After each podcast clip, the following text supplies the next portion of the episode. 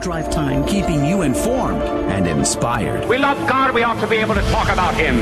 Getting you started on your day. With the latest in breaking news and information from the Vatican to the White House and everything in between. It's serious, it's fun, it's your Catholic Drive Time. Now, here's your host, Joe McClain. Praise, Praise be to Jesus, Jesus Christ. Christ. Welcome oh. back to Catholic Drive Time. I'm Rudy Carlos, like, uh, and I'm feeling.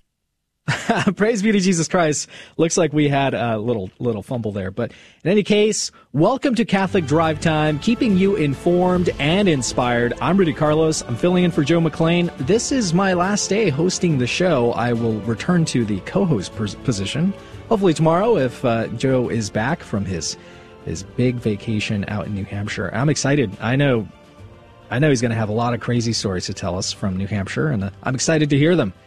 But today is Wednesday, November 2nd, 2022, the feast day of all souls. Please remember today to pray for those holy souls, all of those souls who have died in the light of faith, especially those uh, holy souls in purgatory. Please remember them in your prayers today. we we are going to pray for them uh, in just a moment. But uh, today on CDT, the U.S. has, uh, since January of, of this year, pledged about $16.9 billion in security assistance to Ukraine. Now, I know this is a very contentious topic. Some people uh, don't like to talk about this, but uh, many of those dollars were spent bolstering their defense and w- with weapon systems. And uh, to talk about that today and ask the question if that aid is actually getting to them and how much oversight there is in regards to this assistance, Chris Tomlinson, who is a, a writer over at Breitbart, joins us to talk about that at 35 past the hour. And at 15 past the hour, we're going to take a look at some uh, some some notes here about what makes a successful bishop. We're going to talk about a bishop and an article from the National Catholic Register at 15 past the hour. And in the next hour, we have uh, a wonderful article to talk about. Uh, David L. Gray could not join us today, but we're going to talk about this wonderful news that came out from uh, The Guardian, of all places. And uh, documents a 10,000 uh, 10, decline in abortions since June. So we're going to talk about all of those things today. But uh, it was a wonderful day yesterday to celebrate All Saints. We had the day off here. If you uh, caught part of the broadcast yesterday, you realized maybe it was a, a pre-record. So we did do that on Monday.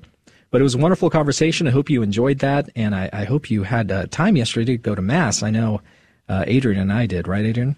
Yes, sir. It was a beautiful mass, and uh, Father gave a, a great sermon on the saints, on the fact that we need to have a greater devotion to these souls in heaven. And I think Amen. that's a good thing to think about today. Let's pray. You know, today, All Souls Day, we should be praying for the souls in purgatory, mm. but also we should be praying to those souls that are less known, like the Holy Crusaders, the Holy Cristero martyrs, and other martyrs that are unknown. Amen. Amen.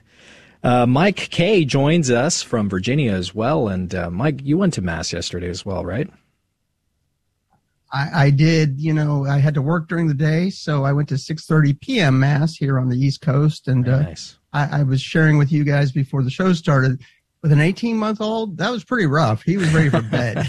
so, but, but, it was a great mass, and I was glad we went. And uh, yeah, I'm always glad I go to mass. You know. Oh yeah, is. it's such a it's such a treat, right? I I, I had the same experience. We uh, disrupted our, our little one's sleep cycle, and that set the uh, set the mood for the rest of the day. But uh, in any case, it was worth it. But uh, there's a lot to get to today. Why don't we start with uh, with prayer? And we're going to remember those holy souls in purgatory, those who have died in the light of faith, especially uh, especially those family members that we may have. We'll pray for the repose of their soul. Join me in prayer in the name of the Father, the Son, and the Holy Ghost. Amen. Remember, O most gracious Virgin Mary, that never was it known that anyone who fled to thy protection, implored thy help, or sought thine intercession was left unaided. Inspired by this confidence, I fly unto thee, O Virgin of Virgins, my Mother. To thee do I come, before thee I stand, sinful and sorrowful. O Mother of the Word incarnate, despise not my petitions, but in thy mercy hear and answer me. Amen. And now your breaking news. Today is November 2nd, 2022, and here are your headlines this morning. The Epoch Times reports man accused of attacking Paul Pelosi pleads not guilty to attempted murder. The man who allegedly assaulted Paul Pelosi with a hammer pleaded not guilty on November 1st to attempted murder and other charges during his first court appearance. Paul Pelosi was able to call 911 from a bathroom, and officers soon arrived. Officers witnessed a DePape strike Paul Pelosi in the head with a hammer. The blow caused a skull fracture, according to Nancy Pelosi's office. Paul Pelosi later told investigators that he had never seen DePape, though he told a dispatcher that DePape was a friend, according to dispatch audio.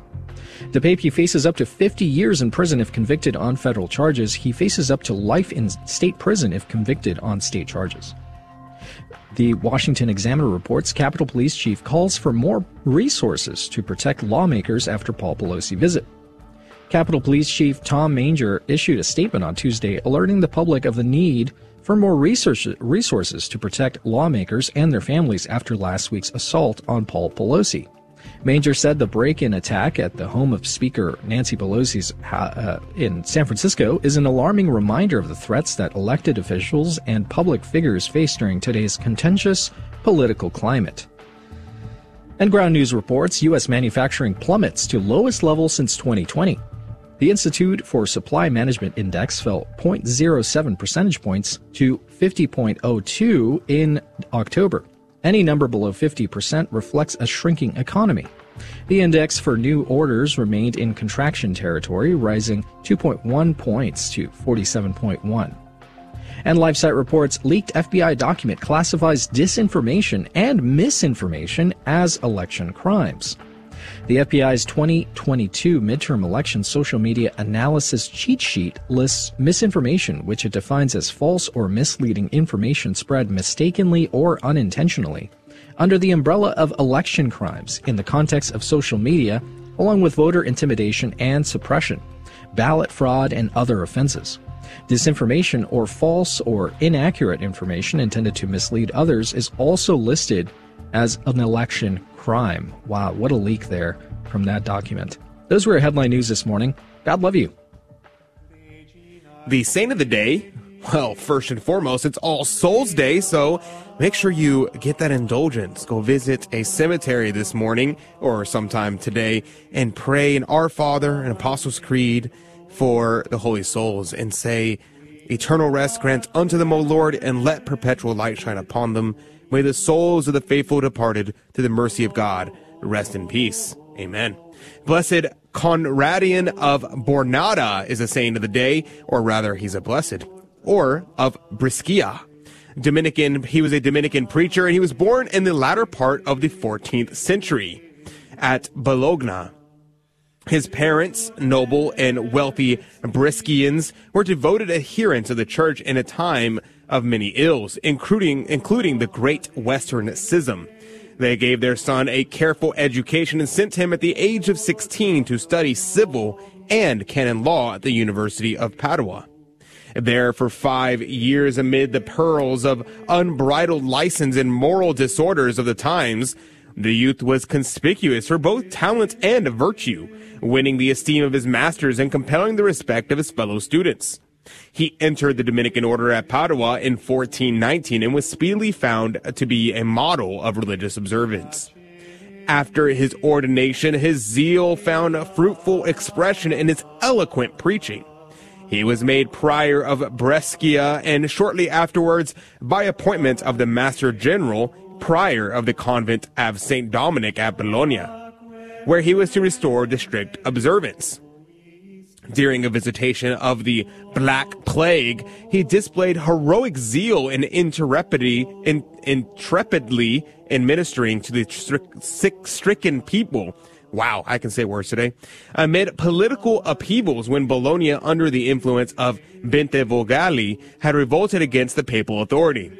Conradin took a firm stand against the conduct of misguided populists for publishing the papal interdict which they had incurred but which they had disregarded. He was twice seized and imprisoned, suffering many indignities and cruelties. His courageous bearing and constant meditation finally prevailed, however, and peace was restored. Pope Martin V, in recognition of his service, sought to create him a cardinal, but the humble servant of God resolutely declined the honor. The plague breaking out anew, Conradin fell a victim to his charity and died in the midst of his heroic ministrations. His early biographers referred to him as a blessed, and he is just known as blessed by popular acclamation. He died in Bologna November 1st, 1429. Blessed Conradin of Bornada, pray for us. Today's gospel is from John chapter 6, verses 37 through 40. Everyone whom the Father gives me will come to me. I will certainly not reject anyone who comes to me, because I have come from heaven, not to do my own will, but to do the will of him who sent me. Now the will of him who sent me is that I should lose nothing of all that he has given me, and that I should raise it up on the last day. It is my Father's will that whoever sees the Son and believes in him should have eternal life, and that I should raise that person up on the last day. The gospel of the Lord. Praise to you, O Lord Jesus Christ. And this is a huge gospel. Did a lot of study on this last night, so I'm going to try to unpack it very quickly. Uh, from Father Haydock, he tells us a humble and sincere faith is essentially necessary to believe the great mysteries of the Catholic Church by means of which we come to God and believe in him. Jesus tells us, I am the living bread which came down from heaven. The, these Jews in this particular gospel did not believe that Christ was the true and eternal Son of God who came down from heaven and was made flesh and was made man. He speaks of this faith in him when he calls himself the living bread, the mystical bread of life that came to give life everlasting to all true and faithful believers. In this sense, St. Augustine said, why dost thou prepare thy teeth and belly? Only believe, and thou hast eaten. But afterwards he passeth to his sacramental and real presence in the Holy Sacrament. And really, I, I read this and I thought, this is why we need to go to communion, and this is why we need to share in the bread of life as often as we need it, and we should need it often. Draw to him not by compulsion, nor by laying the free will under any necessity, but by the strong and sweet motions of his heavenly grace. Then St. Augustine tells us, believe and you come to the Father, love and you are drawn. The Jews could not believe because they would not. God, by his power, could have overcome the hardness of heart, but he was not bound to do it. Neither had they any right to expect his favor after the many miracles which they had seen. And again, while we are predestined to where we are going, we do have free will. Father Lapide tells us God the Father gives believers to Christ because he merited this by his obedience and passion. For the merits of Christ are the cause not only of the calling in the time, but even of the eternal predestination of the faithful. Say, Chris, Chrysostom, yes, I can speak too today, Hadrian, and Cyril say that they who are given by the Father to the Son are those who, by a good use of their free will, have rendered themselves worthy of the vocation and grace of God. Again, we have predestination balanced with free will. So while we are predestined, it is our choices that are predestined. And we know we control our own destiny. The Father, therefore, gives unto Christ the faithful from eternity by predestining and in time calling them to the faith after this manner and plan. That being called freely by God, they obey the call and believe, and so come unto Christ for this is the actual cause of faith, or why anyone here and now in act believes in Christ. This cause, I say, is the grace of God stirring a man up to believe when man of his own free will consents to the grace of God and believes. Therefore, the Father giveth us to Christ when by his grace he causes us to be converted in act and freely believe in Christ. For as he here says himself, everyone who by the Father is given to Christ does in reality come to Christ. Christ here speaks properly concerning predestination to faith and grace, not to glory, just as Paul does. This refers back to Psalms. Ask of me, and I will give thee the nations of thine inheritance and the ends of the earth for thy passion. Christ speaks in the future tense shall come to me to imitate that the Gentiles, by the preaching of the apostles, would come to him in the Old Testament, indeed, long life and many days are promised, but now is promised not merely a long life, but endless life. At the same time, also, he wishes to show that he now revokes the punishment produced by sin by remitting the sentence of death and bringing in eternal life, contrary to the decree of former times. Back to you, Rudy. Thank you, Mike, for that reflection. More Catholic Drive Time right after this break in our What's Concerning Us segment. Don't go away. Some atheistic scientists claim we don't need God to explain the universe because science is sufficient to get the job done. But is this true? The answer is no, and here's the reason. Science could never negate the need for God because it can't give an exhaustive explanation of the universe. First, it relies on the inductive method in order to validate its hypotheses. As such, scientists can never be certain they've discovered every piece of data necessary to give a complete explanation. They must always be open to discovering something new that could alter their current theory. Furthermore, science presupposes an existing universe to observe and explain. Thus, it could never explain why the universe exists in the first place rather than not. Science has explanatory power, but not enough power to negate the need for God. I'm Karlo Broussard with a ready reason for Catholic Answers, Catholic.com. Uh, started drinking beer on Saturday nights, uh, sleeping in on Sunday mornings, missing Mass, and it just became a pattern and continued. Without God, I don't know where I'd be right now. I feel like I'm whole again. I know the importance of the Eucharist, I know the importance of the sacraments that I didn't know at a young age. I follow God's will because my desire is to get to heaven. Our, our lives are rich and full by being members of the church. If you've been away from the Catholic Church, visit CatholicsComeHome.org. Praise be to Jesus Christ. Welcome back to Catholic Drive Time. I'm Rudy Carlos, filling in for Joe McClain, who will be back tomorrow, God willing. Keep him in your prayers as well as his family. If they make it back safely. There's a lot of uh, a lot of plane uh, flight cancellations, right, Adrian? I mean, you you experienced that yourself. Oh, uh, I was I was supposed to leave.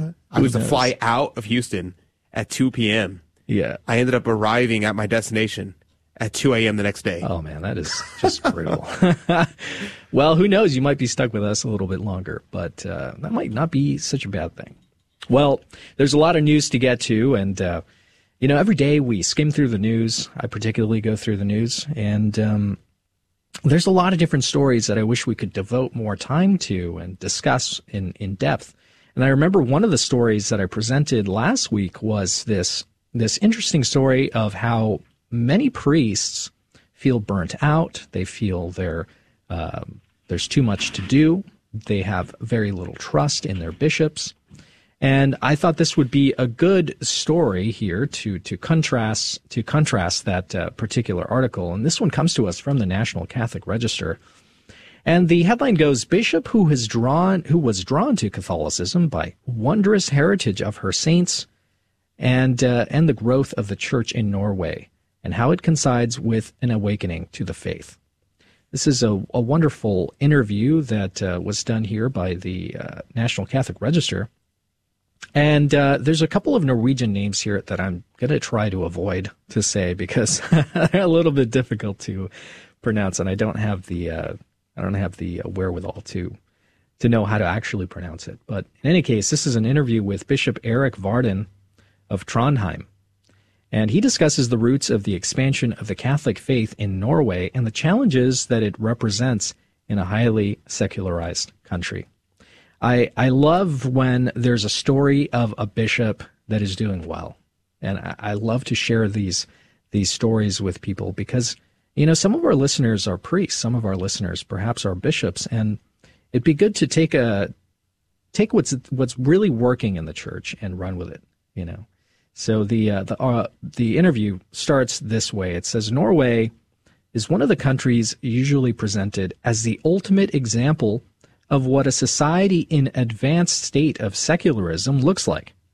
The studies conducted in recent years have revealed that a majority of Norwegians no longer believe in God and lend credence to theories that postulate that Europe has already entered the post-Christian era. That may seem like a really crazy thing to to think about, but uh, really, when you look at Europe or you look at the the sorts of uh, political rhetoric, you see the, the sorts of things that are uh, passed as so called uh, rights of the people, um, the way that people live, the way that people think, it's not so far fetched to believe that Europe is entering into a post Christian era. In fact, many years ago, Bishop Fulton Sheen talked about the decline of Christendom. Uh, he talked about the, the, the way that that we live now. And when he says now, that was like I think it was in the 80s, and he was talking about uh, this this death of Christendom. Christendom. We're living in the post Christendom era, so it's not a far fetched thing to believe. However, there are little lights out in the distance in the darkness. Uh, you know, when we hear news of Giorgia Meloni talking about uh, her Christian faith and bringing Christianity back and uh, Christian values into the, the country, that gives us a little bit of uh, of hope there. You know, it's interesting you you say that, Rudy, because uh, over the weekend and the conference I went to, I went to the, the TFP conference in uh, Spring Grove, Pennsylvania. I mentioned that on, on Monday, but yeah. one of the subjects of the of the discussion was on rebuilding Christian civilization, on Amen. rebuilding Christendom. And it was interesting because he was saying, you know, people will like to say, this is a horrible idea. He said he said the, the Debbie Downers are always out there saying it's impossible. You can't do it. It's a you can't do this. And it's interesting because they are saying like of course we can't do this because it's not going to be done by us. It's going right. to be done by our Lord. And he referred to the the quote by Saint Ignatius saying that we should pray as if everything depends on God and work as if everything depends on us. Mm. And so we should fight for Christian civilization in everything we do, uh, make bringing out our faith into the public square with rosary rallies, with rosary processions, with Eucharistic processions, Marian processions. We should bring our faith to the public square. We should fight for just laws. We should do all these things. But at the same time, we have to implore heaven to, to give us Christendom, to give us holy leaders to give us all these things. And I think that's uh, something that we should we should have hope. We should always have yeah. a, this positive outlook on these things. Amen. Saint Ignatius, pray for us. And when uh, we go out into the public, it definitely affects the hearts of the people, just like this good bishop. Uh, the article goes on to say, but like in Sweden, which has been witnessing an unexpected phenomenon of, of the return to uh, the traditional Catholic faith in recent years, Catholicism in Norway has expanded particularly rapidly over the past two decades, according to an estimate by a Norwegian website I cannot pronounce. Registered members of the Catholic Church have grown from 95,655 in 2015 to 160,884 in 2019. That's a pretty healthy increase there. These figures, while encouraging, don't fully capture a complex and changing reality that Bishop Erik Varden of Trondheim in central Norway explored in an interview with the Register, along with other issues such as the Norwegian government's recent ban on conversion therapies in cases of gender dysphoria, so called, and the spiritual journey that led him to embrace the Catholic faith after being born a Lutheran. The first Norwegian born bishop of Trondheim in modern times, Bishop Varden, belongs to the Cistercian order. From 2015 to 2019, he was abbot of Mount St. Bernard Abbey in um, Li- Leicestershire, Leicestershire, England. I cannot pronounce anything today. Leicestershire? Worcestershire. Just kidding. Anyway, in England, where he already attracted media attention for overseeing the brewing of the UK's first Trappist beer in 2018. Also, a spiritual writer, Bishop Varden studied in Cambridge and Rome and taught Syriac language, monastic history, and Christian anthropology at, at the Pontifical An- Athenaeum of St. Anselm in Rome from 2011 to 2013. I didn't get much sleep last night. Uh, the first question here, when asked, uh, you took leadership at the territorial prelature of Trondheim in 2020 after having resided for a long time abroad, especially in England, where Catholicism is also a minority. What is the specific reality of the Catholic Church in Norway and in your diocese? He then goes on to answer. At the risk of sounding banal, I'd say that the most salient specificity is the Church's Catholicity here in the prelature. For being in a situation of extreme dysphoria, we in our midst we have in our midst Catholics from 130 different nations representing a variety of rites. It is a challenge, of course, to create unity out of such diversity, but it's an interesting and beautiful challenge. I ascertain with thankfulness that there is a great vitality in the Church of Trondheim, not least among the young. And then the uh, the interviewer goes on to ask, "How do you explain the phenomenon of the growth of Catholicism in Norway?" And he says growth has come about primarily through immigration, mostly from Poland and Lithuania. But there is also a steady trickle of conversions. Formerly Catholic converts tended to come to other Christian denominations. This still sometimes is the case, but the general tendency is rather that people now find their way to the church from a non religious background. The discovery of the Catholic Church coincides with an awakening to faith. And this is a beautiful thing to point out. Uh, when we talk about Henry VIII, King Henry VIII in England, and uh, and we talk about how one man corrupted the faith of England, we then have to talk about how God will have his souls. And then we see at a similar time that Our Lady appears to all of those pagans in in in uh, in Mexico, and millions of souls enter the church that way. God will have his souls. And in a time where we're we're way past Christendom and uh, seeming decline of the church, God will have His souls. That gives me a lot of faith. The next question would be uh, a similar growth of the Catholic Church can be observed in Sweden, which is also partially explained by immigration. But there also seems to be a movement of conversion of locals because the Catholic Church in Sweden has, according to them, sunk less into progressive excesses than the Protestant churches, which is an interesting thing to point out. Consequently, there is a particular attraction for traditionalist churches, especially among young Swedes. Is this something you also witness in your country? He goes on to answer In 1963, when the Council Fathers approved Sacrosanctum Concilium, they stress that the earthly liturgy should be a foretaste of the heavenly liturgy which is celebrated in the holy city of Jerusalem, where Christ is sitting at the right hand of God. That's a beautiful quote from Sacrosanctum Concilium. He says, In my experience, this is what people, both young and old, long for. It's not just young people who want this, it's the old, too. We are called to pursue this goal with determination and humility in the unity of the church. Moreover, to be Catholic, as far as I can see, is to steer clear of excesses, be they progressive or regressive. What matters is to receive the fullness of tradition in order I'll pause here and I'll say before we go into arms, because I said tradition, he's talking about the magisterium of the church, the unchanged uh, teachings of the church that have been passed on. He says, with gratitude and humility, to pass it on undiminished.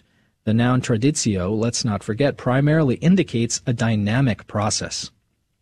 In times such as ours, marked by corporate amnesia, many young people naturally wish to drink deeply from the sources of the past that is good. We are called to emulate the example of Isaac, that mysterious patriarch who spent much of his life unstopping the wells dug by his father Abraham, which the Philistines had filled with gravel to prevent the Israelites' flocks from thriving. But tradition no less calls on us to be prospective. A Christian is one who is on who is in forward movement. And the uh, the article goes on to uh, to talk about many many different things, including his relationship with the Norwegian government. But I thought that uh, that first segment here is is enough to talk about here in, in detail. What is working here in Norway? We are seeing we are seeing that people, young and old, they want to participate in this heavenly liturgy. They seek and and and want to be united to God so intimately. And that's what we get to do every single Sunday at Holy Mass. It is a wonderful opportunity to explore what is working here in Norway. It's the passing on of tradition. It's not a bringing us down, uh, becoming a worldly church, but reaching out to the world and saying, we have something greater here. We have the most holy sacrifice of the Mass where Christ himself is again sacrificed in an unbloodied manner. How wonderful an opportunity we have here. We must cling to our, our faith, our Catholic faith, our rich traditions, which have been passed on to us. We stand on the shoulders of giants. They have passed on this great patrimony of ours. And we get to experience that every single Sunday. What a beautiful thing. May our Lord triumph and reign in every single heart. And never forget that you're at the foot of the cross every single Sunday. More Catholic Drive Time right after this break. Don't go away. This is Dale Ahlquist with a Chesterton Minute. How many times have you heard someone talk about how important it is to be progressive? Have you ever asked them what they mean by that? G.K. Chesterton says, Progress is a useless word, for progress takes for granted an already defined direction, and it's exactly about the direction that we disagree.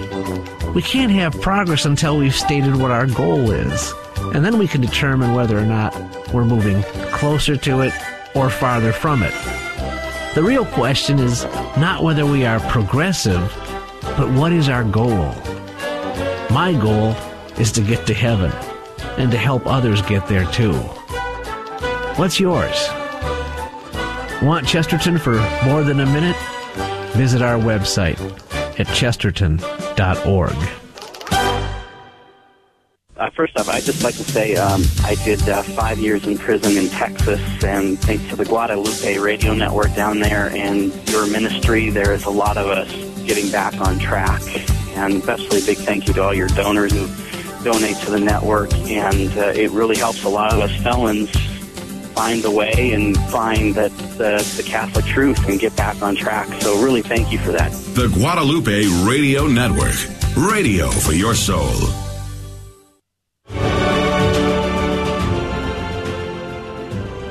Welcome back to Catholic Drive Time, keeping you informed and inspired. I'm Rudy Carlos here. And uh, typically in this time we uh, do the news. Now, Adrian, it seems like we got a our timelines mixed up here. In any case, it is Wednesday, November the second, and here's a couple more headlines for you today. The Post Millennial uh, reports missing ABC producer spotted for the first time in months after the FBI raid that uh, happened at his home. ABC producer James Gordon Meek is no longer missing after being spotted at his elderly mother's townhouse, though he refuses to answer any questions surrounding the FBI raid that uh, brought his career to a halt. Investigative reporter and Emmy writer Meek resigned from ABC after his apartment was raided by FBI agents in April and hasn't been seen since. Meek also stepped away from participating in an award ceremony one week later, where he was due to collect a prize for his coverage of the fumbled withdrawal from Afghanistan. We tried to have um, someone to come onto the show to talk about this. This it's called Operation Pineapple, and uh, just kind of got a, into a dead end, kind of the, at the same time. So it's an interesting developing story there. The Daily Caller reports Biden yelled at Zelensky during a phone call about Ukraine aid. Biden lost his temper during the June 15th call after Zelensky did not appear to show enough gratitude for the aid the U.S. had just sent to Ukraine. The president had just told Zelensky that he had approved over $1 billion in military aid when Zelensky started speaking about additional aid. Ukraine still needed uh, to defend itself against Russia, according to the outlet. Biden then reportedly raised his voice and told Zelensky that he could show more gratitude for everything the U.S. was already doing. And Breitbart reports Pentagon says United States military personnel operating in Ukraine to track weaponry. The United States military personnel have been uh, deployed to Ukraine to, uh, it's claimed, keep track of weaponry and ammunition supplied at the expense of the American taxpayer, the Pentagon says. In order to alleviate concerns that the American military equipment will end up on the black market, a U.S. defense attache of military personnel was sent under the command of uh, General Garrick Harmon to conduct arms inspections of weapons supplied to the Ukrainians. And to talk a little bit more about these uh, these arms and potential arms smuggling and oversight generally of uh, all of this uh, American aid to Ukraine, we have a very special guest from Breitbart. He's uh, Chris Tomlinson. He's an, uh, a writer over at Breitbart, and uh, we welcome you to the show. Good morning. Looks like he's muted. I think you're muted there. Um, let's see if we can get him on there. But in any case, we invited uh, Mr. Tomlinson to join us and talk about this uh, Ukrainian aid that uh, that we've been sending. As of uh, as of now, since January, we've pledged 16.9 billion dollars in security assistance to Ukraine. And uh, there's been a lot of stories in the news of uh, general oversight. Some people have said that um, a lot of this this weaponry doesn't actually get to Ukraine. Some of it does. It gets there late. But uh, in any case, Chris, can you hear us now? Looks like we're having some connection issues here.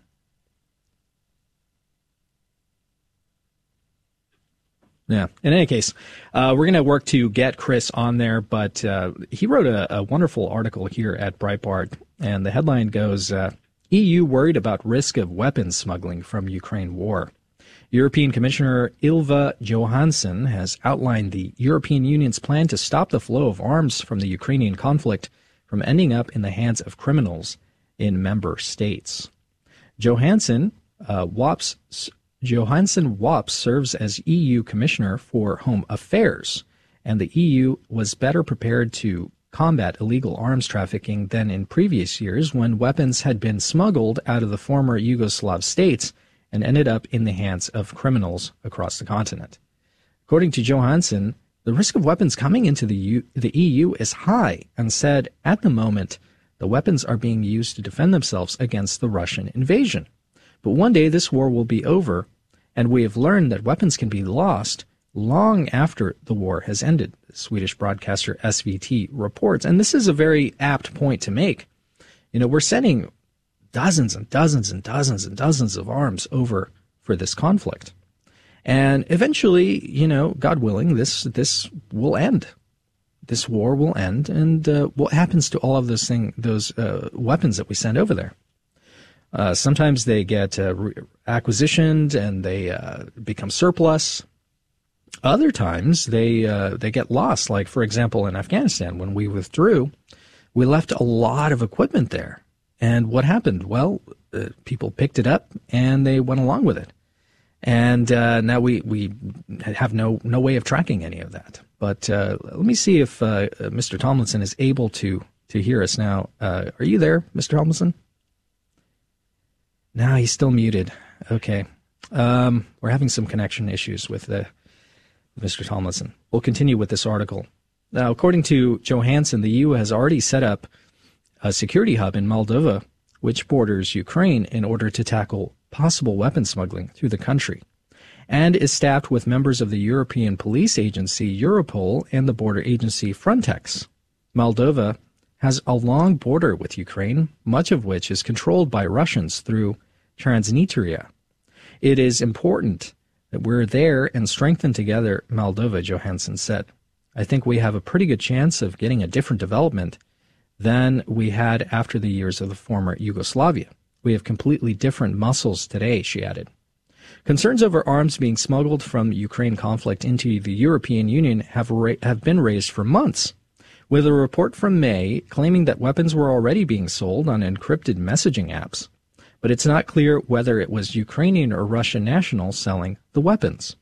Among the weapons allegedly on offer were Soviet era, era AK 47 rifles, American made rifles such as the M4 and the M16, as well as weapons originating from other NATO countries. Now, we've, uh, we've tried to have this conversation several times uh, in the past. And uh, some of the people that we've invited have uh, declined to speak about it, maybe because it's uh, it's a very hot button issue. Um, I, I, know that uh, we've talked to uh, a lot of different people about the, the conflict in Ukraine. Uh, Mike, I know that uh, you have a very uh, good way of looking at this particular issue. Uh, right, right before the, the show started, we were on a we were on a call, and you mentioned to us uh, this this very good advice about looking at uh, Ukraine. You mind sharing that with our our oh listeners? no, no, I, I share it, and it goes for a lot of geopolitical, international geopolitical issues. If you've picked a side, you picked wrong. exactly. And, and, you know, I was listening to you as you recounted Chris's article. And Chris, can you hear us? I'm just going to give. Yeah, I can hear you. Oh, there we go. Praise be to God. Oh, we got him. We got yeah, him? we got him. All right. Oh, perfect. Perfect. That is uh, wonderful advice there. If you picked a side, you've already lost. Uh, that's that's great advice, Mike. Uh, Chris, it's very good to have you on. Thank you for for joining us for your time this morning. Sorry for the technical difficulties there, but uh, welcome to the show. Um, so I, I, just wanted to uh, say thank you very much for having me on, and also a very blessed uh, All Souls Day to you and to everybody listening. Amen, amen, brother. Thank you for that. So this article you wrote is is very concerning here. Uh, I mean, how? Uh, what are we talking about here? Obviously, this is a, a, a, a developing story, but uh, do you really think that uh, having this this organization out there is really going to stop the flow of the arms from the conflict? Uh, I think it'll do a little bit, but you know, these people who are trafficking in these uh, in weapons are just like people who traffic in drugs and people mm. who traffic in in in in migration and illegal uh, uh, migrants as well. There, there's going to be a lot of them that are going to get caught, but there's also going to be a lot of people that, that really won't. And the fact is that there's so much money going into Ukraine right now, and there's so many weapons being just thrown in there. I was reading um, something yesterday saying that I think Latvia's spent 41% of their military budget wow. in Ukrainian military aid. And they're not a big country, but that's a huge amount. And those kind of numbers are, are being repeated uh, across uh, various other countries as well, and just billions and billions are going into it. And so a lot of people are really worried that, uh, you know, not necessarily HIMARS or any of these kind of major weapon systems are going to end up with street gangs in Malmo, Sweden, or in Marseille, France, or something. But there is a very real possibility that uh, automatic rifles, hand grenades, small arms pistols, uh, things like that, that can be easily smuggled uh, will be uh, smuggled across the border with uh, Moldova, mm-hmm. which is which is currently controlled by a very um, sympathetic uh, sort of breakaway region called Transnistria that's very sympathetic to Russia, and so depending on who's smuggling the arms, the, you know, the, there's a very real possibility that these places can be bribed. Officials can be bribed very easily in order to get these weapons into uh, countries that will have less of a, a border security because once you're in, obviously in the European Union, there are no borders really. Right. Uh, and if there are border checks, they're mu- going to be much more sparse than they are on getting across just that one uh, border with Moldova. I see. Well, we're right almost at a break here, but uh, I'd like to ask you right after this this short break to talk about uh, why it's taken so long for the United States. There was another another article here, but why is this, why it's taken so long for the United States to become involved in trying to track down the weaponry? As far as I know, this is probably the first time that I, have read anything that had to do with with the Pentagon becoming involved and keeping track of the weaponry that's being sent over there. And as you mentioned in the in the article, I mean, this is dozens and dozens and dozens of, of uh, weaponry that's that's being sold. That's potentially uh, it's potentially going to be uh, sold on the black market. Well, uh, we're going to talk about that right after the break. And uh, thank you so much for being with us here. We have uh, our good friend uh, Chris Tomlinson from Breitbart, and we're going to continue our conversation right after this break on Catholic Drive Time. Don't go away. We'll be right back.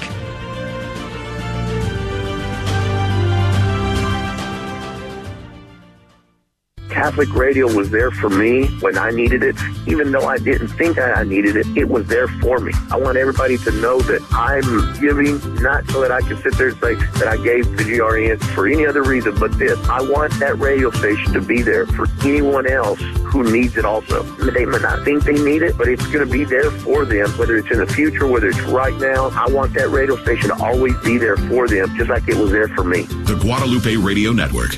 Radio for your soul. Hello, this is Steve Gleason with your one minute tool for Catholic evangelism. Here's the question for your non Catholic friend Is the Bible sufficient to answer all questions about Christian living and church life? Well, the answer is definitively no. There isn't agreement on scores of doctrinal issues, such as the effects of baptism, who can receive communion, once saved, always saved, abortion, or how about eligibility for marriage after divorce. So here's your three best friendship tools for Catholic evangelism. Number one, fruit analysis. Luther, Calvin, and Zwingli, who are the fathers of non Catholic Christianity, did not rid the unbiblical practices they despised, but instead turned out to be the progenitors of some 50 denominations and scores of divergent beliefs. Secondly, natural reason. Well, if the Bible alone is supposed to clarify all beliefs, the very fact that such division prevails is actually proof that an arbiter of doctrine is desperately needed. And thirdly, the golden twins. Sacred scripture and sacred tradition will always prevail as the foundation of all Christian truth, doctrines, and beliefs. Remember, identical twins come from one egg.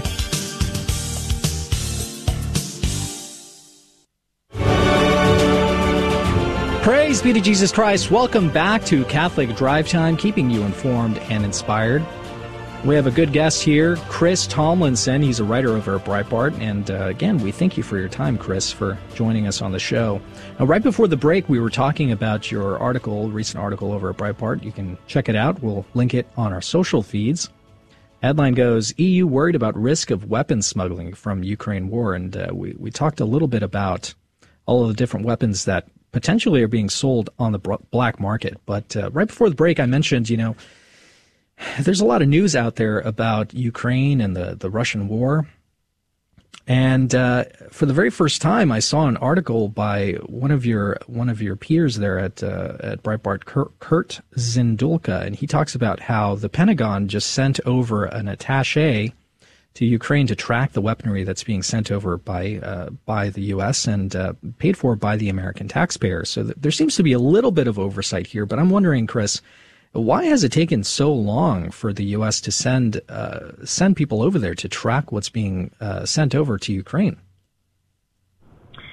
I mean, I think that one of the big parts of it is probably the European Union itself uh, has pushed for America to do this because I don't think that the European Union is able to do as much on the ground uh, as the United States is because the United States obviously has a lot more um, invested, uh, a lot more people uh, that are sort of working with the Ukrainian government. It's a much larger partner than mm-hmm. the European Union and the individual member states of the European Union, and just has the resources to be able to track things and to be able to do this.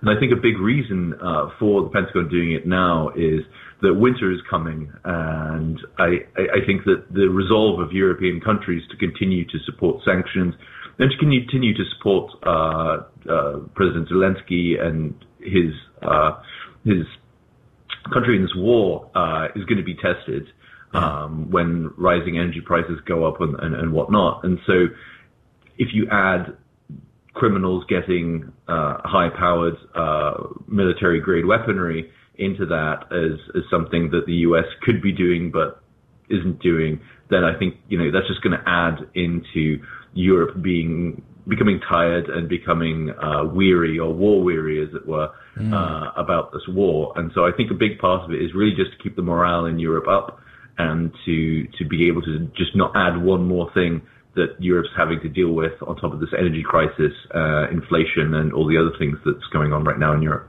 That's a very good point. Yes, uh, when we talk about the the oncom- the the incoming uh, energy energy crisis, uh, that definitely will test the will of the people, especially with uh, countries like Germany, who are very dependent on uh, Russian gas, natural gas, to to heat their their homes. Um, we'll see how it plays out, but uh, it's it's a very unique situation. We actually read an article that was written in September that was talking about how things might get pretty tough and uh, challenge these people. But that's a very good point. Uh, I know uh, our, our friend Mike, who's co-hosting today, had a question for you as well. Mike, go ahead. I, I actually have a couple, Chris, and the first one I have is reading your article, I was noticing you were talking about the potential that either Russia or Ukrainian mafia was essentially selling these weapons. I was wondering if it's not likely if they're both doing that. To be honest, yeah. I mean, there there is a, a, a large chance because uh, if you remember, very early in the in the war, uh, Mr. Zelensky uh, was just handing out uh, old uh, AK-47s and other old Soviet era weaponry to anybody who wanted one. And so the chances of somebody saying, you know, I can't afford food or I don't have, you know, the, the basics or whatever because of the war, if I maybe sell this gun onto some unscrupulous person, they give me some money for it, then I can afford to buy uh, the things that I need. And so the, the potential for arms trafficking is very high. Uh, it's also very high for the Russians because the Russians obviously when they were invading and, and when they were making ground in the early stages of the war, they were picking up a lot of weaponry and some of that weaponry is compatible with what they have, uh, the Soviet era stuff, but a lot of the NATO stuff really isn't. So for them, I mean, it's just going to take up space. And so what's the easiest mm. thing to do? Well, just to sell it on and to get rid of it. Well, the NATO weaponry, of course, is much higher quality as well and probably demands a greater price, wouldn't you think?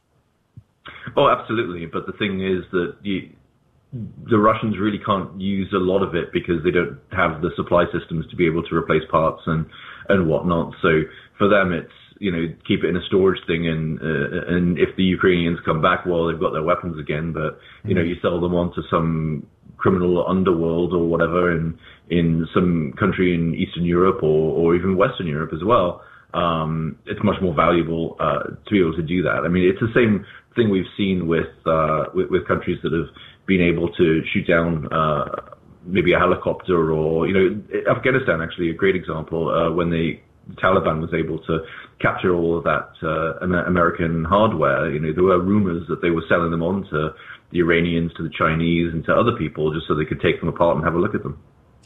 Yeah, yeah the other thing I wanted to ask you about is um, how is U.S. manufacturing keeping up with this huge demand in Ukraine? Do you have any insight to that? I, would expect that it's fine, to be honest. I mean, the, the military industrial complex of the United States is a behemoth, and it always has been. Um, producing small arms and producing even larger arms, I don't think really taxes the uh, the American in- industrial output all that much. Um, I do think that it's harder in other countries. So, for example, in the UK and Sweden and other places that do manufacture arms, uh, mainly sort of anti-tank uh, weapons and uh, like javelins and things like that, I think they are having a harder time because their industrial base really can't cope with the idea of a full-scale war. Uh, it's just not their economies just aren't really um, prepared for it. Whereas the United States, I think, is is much more prepared for for any conflict. Really, even something on the scale of uh, the current conflict with Ukraine and Russia. Yeah, that was a very good point about uh, Afghanistan. You know, uh, that was a very recent example of what happens when we send so much weaponry to a particular area and we just kind of let it go.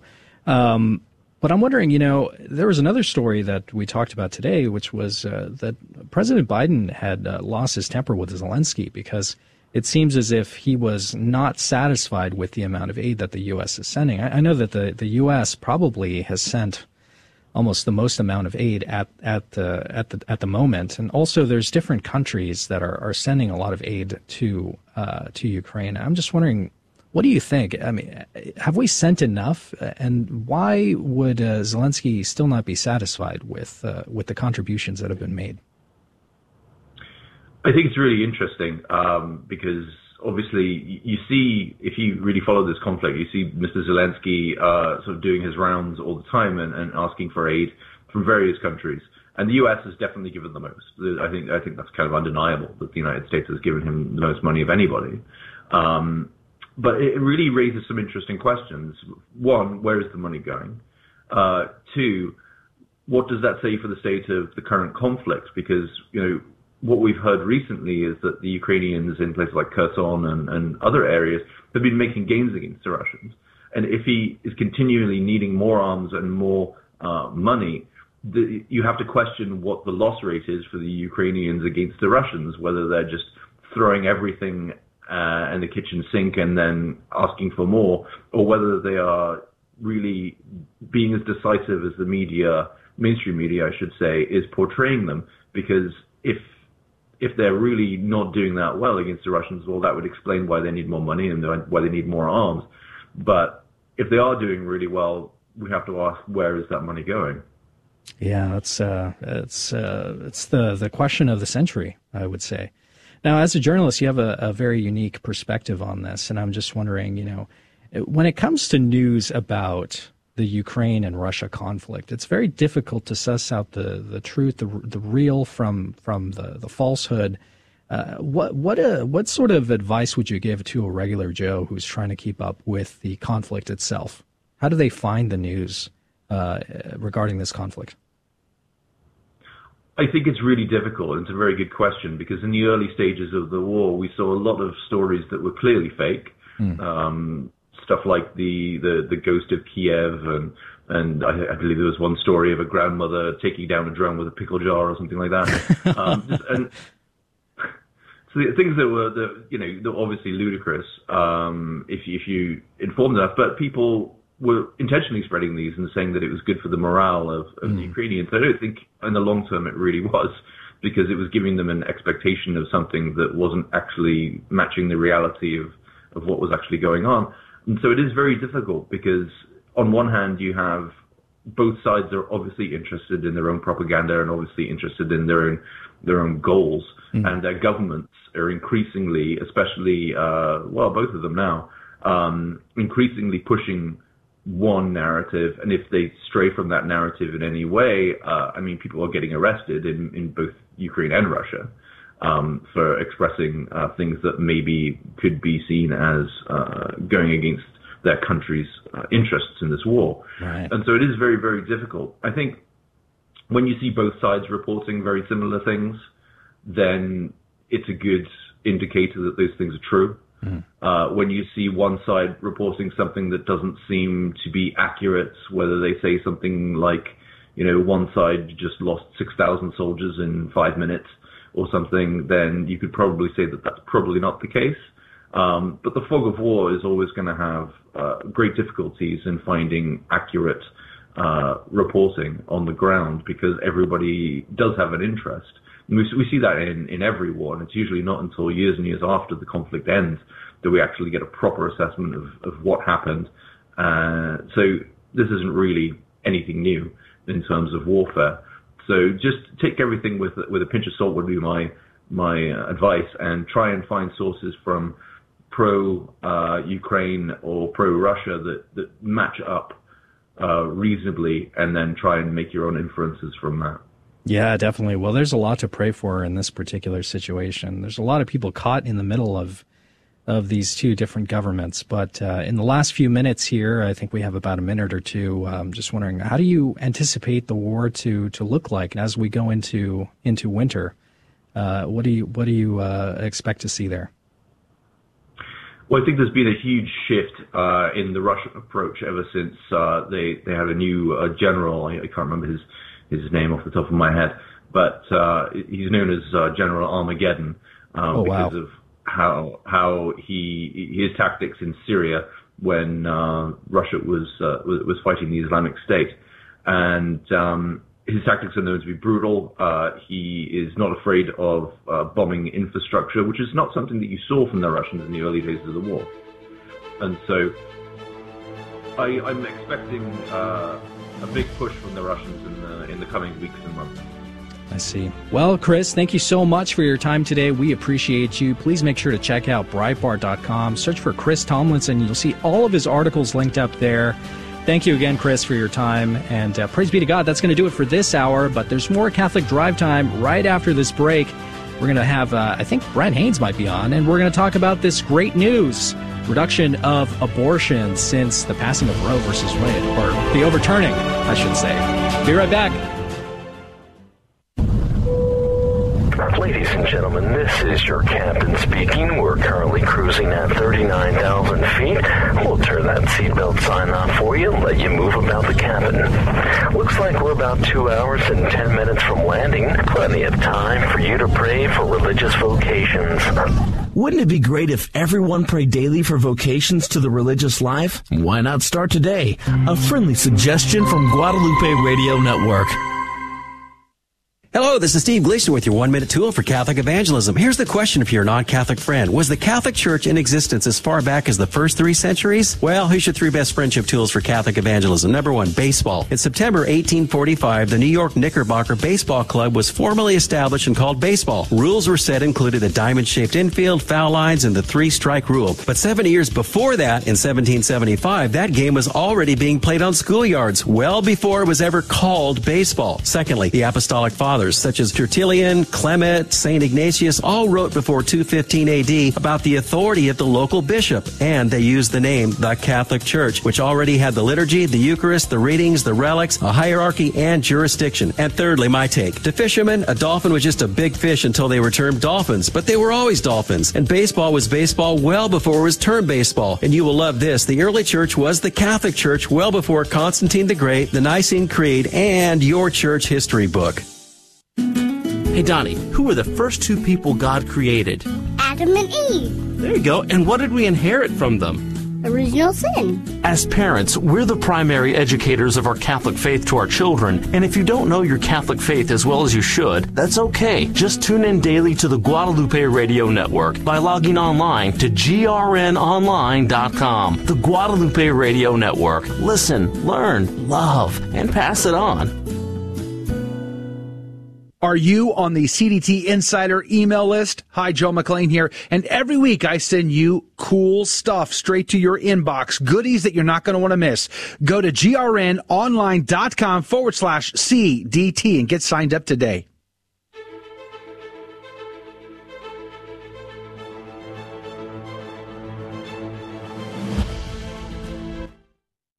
Thank you for listening to KSHJ 1430 AM, Catholic radio heard throughout Metro Houston on the Guadalupe Radio Network. When's the last time you've been to confession? Log on to archgh.org and find a parish near you. By the way, praise be to God. I hope he's rested and uh, I hope we get to hear all of the stories. Joe always has really good stories. Well, uh, last hour we had Chris Tomlinson on. We had a little bit of technical difficulties there. Apologize for that, but uh, hey, there's a lot of a lot of spinning plates here, and uh, if you missed part of that conversation, you can always check out uh, the, the, the the podcast feed, which is conveniently linked linked up at GRN Online forward slash CDT. You can check out all of the podcasts there after uh, after the show is done. I think uh, it gets updated the next uh, the hour after the show. And uh, you can also go on to grnonline.com forward slash CDT and find all of our social media links. So you can click on any of those and join us for the after show right after the show, where we uh, loosen up our ties, let our hair down a little bit, and we talk about anything, really. Sometimes we talk about food, cars, we talk about movies, but the conversation is always driven by you and uh, if you don't lead the conversation, we talk about it. We talk about those things, things above, food, cars, movies, and that sort of thing. But it was a wonderful hour, and I appreciate you uh, bearing with us there. In this hour, we're going to be talking with Brent Haynes, who was supposed to be on yesterday, but we had a pre-record, so he'll call in and we'll talk to him. What's on his radar? But uh, there was this wonderful story out of the the Guardian of all places. And uh, the headline goes U.S. abortions decreased by 10,000 since the repeal of Roe versus Wade in June. This is an absolute win.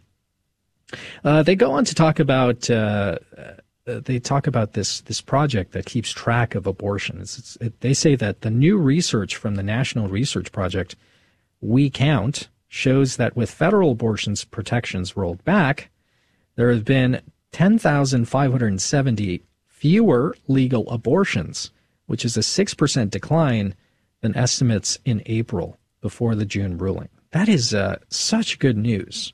I remember one of the things that uh, that uh, was a tremendous it had a tremendous impact on my wife back when this is years and years and years ago when uh, she was just coming back into the church. She still had to shed this idea of abortion as a so-called right and uh, we did the Walk for Life. We went to a Requiem Mass for the unborn. And at the end of the Mass, they would have uh, like so many candles. I can't remember how many there were, but it was hundreds and hundreds of candles. They would put them around this altar. And every candle represented an unborn life that had been taken from the, the, the rise of the day to the setting of the sun. And that was such an impactful moment for my wife that she realized that this was actually a, a very grave moral evil. And uh, I know that this this particular group here, We Count, is kind of spieling it as if, oh, this is horrible, you know.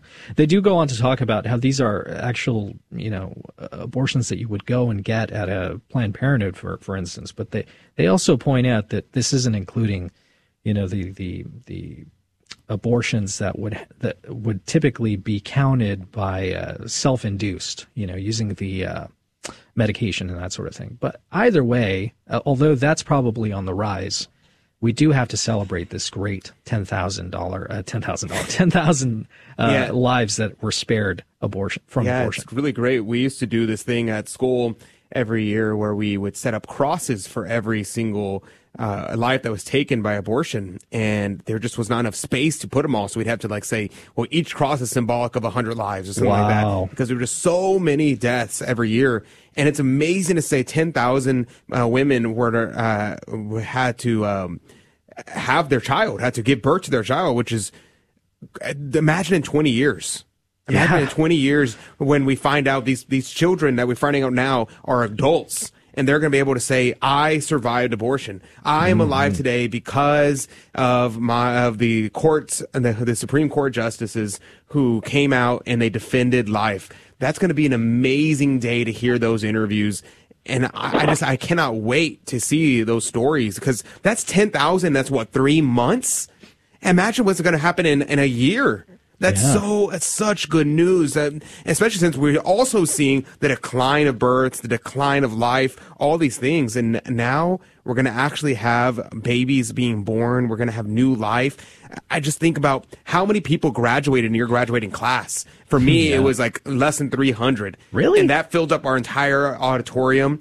That's like our class, like times 30, times 50. Uh, that's a, that's a, absolutely absurd to think about how many lives are 10,000 and how many people will be walking this earth because of those Supreme Court justices. Uh, joining us right now, though, is Brent Haynes. Brent, what do you think about these lives that are being saved? And they just reported out of the Guardian uh, that 10,000 abortions have been stopped due to the actions of the Supreme Court.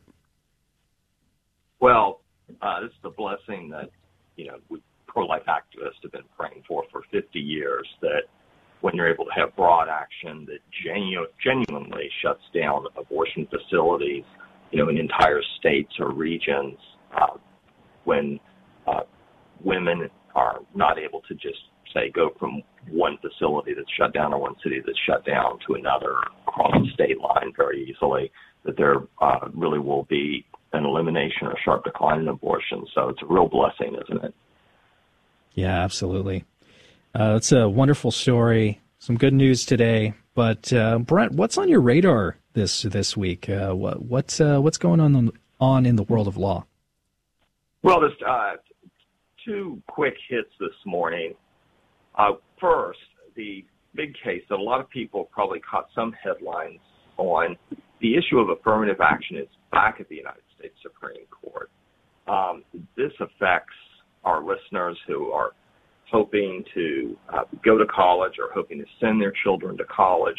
Affirmative action has been a recurring issue at the Supreme Court for the past 50 years. Uh, much like uh, Roe and the abortion controversies, the difficulty with affirmative action is, you know, under the uh, United States Constitution and under federal law, the Civil Rights Act, you're not supposed to discriminate on the basis of race, mm. right? Yeah. But of course, there is a history of racial discrimination and uh, disadvantages and inequities that have resulted from that. So, in an effort to redress that with remedial measures, uh, a lot of people advocated affirmative action, which other people would call reverse discrimination. And these policies have been entrenched in the school systems for years, uh, for colleges and for graduate schools. And the Supreme Court has had several cases over the years. They've had, they, you know, they had the famous Bakke case, which mm. came from uh, University of California was a medical school case. Um, they had a the case of uh, Rottinger, uh, which was a case from uh, or, I'm sorry, Grutter versus Bollinger. I'm finding the names there, which is a case from my alma mater, the University of Michigan, although it was at the law school there. Um, these cases go to the Supreme Court. Supreme Court keeps wrestling with them because you have that contradiction that they're trying to address a, a, a problem that's arisen from our past when our very found, uh, foundational law, the Constitution, and then our statutory law Civil Rights Act and other laws say, look, you're not supposed to discriminate on the basis of race. So you can see there's a conflict there. Well, uh, a group called Students for Fair Admissions brought a lawsuit against Harvard because Harvard has been pretty blatant about this. Mm-hmm. And what it shows is that they just consistently admit fewer Asian American students and fewer Caucasian students and more students of uh, other minorities.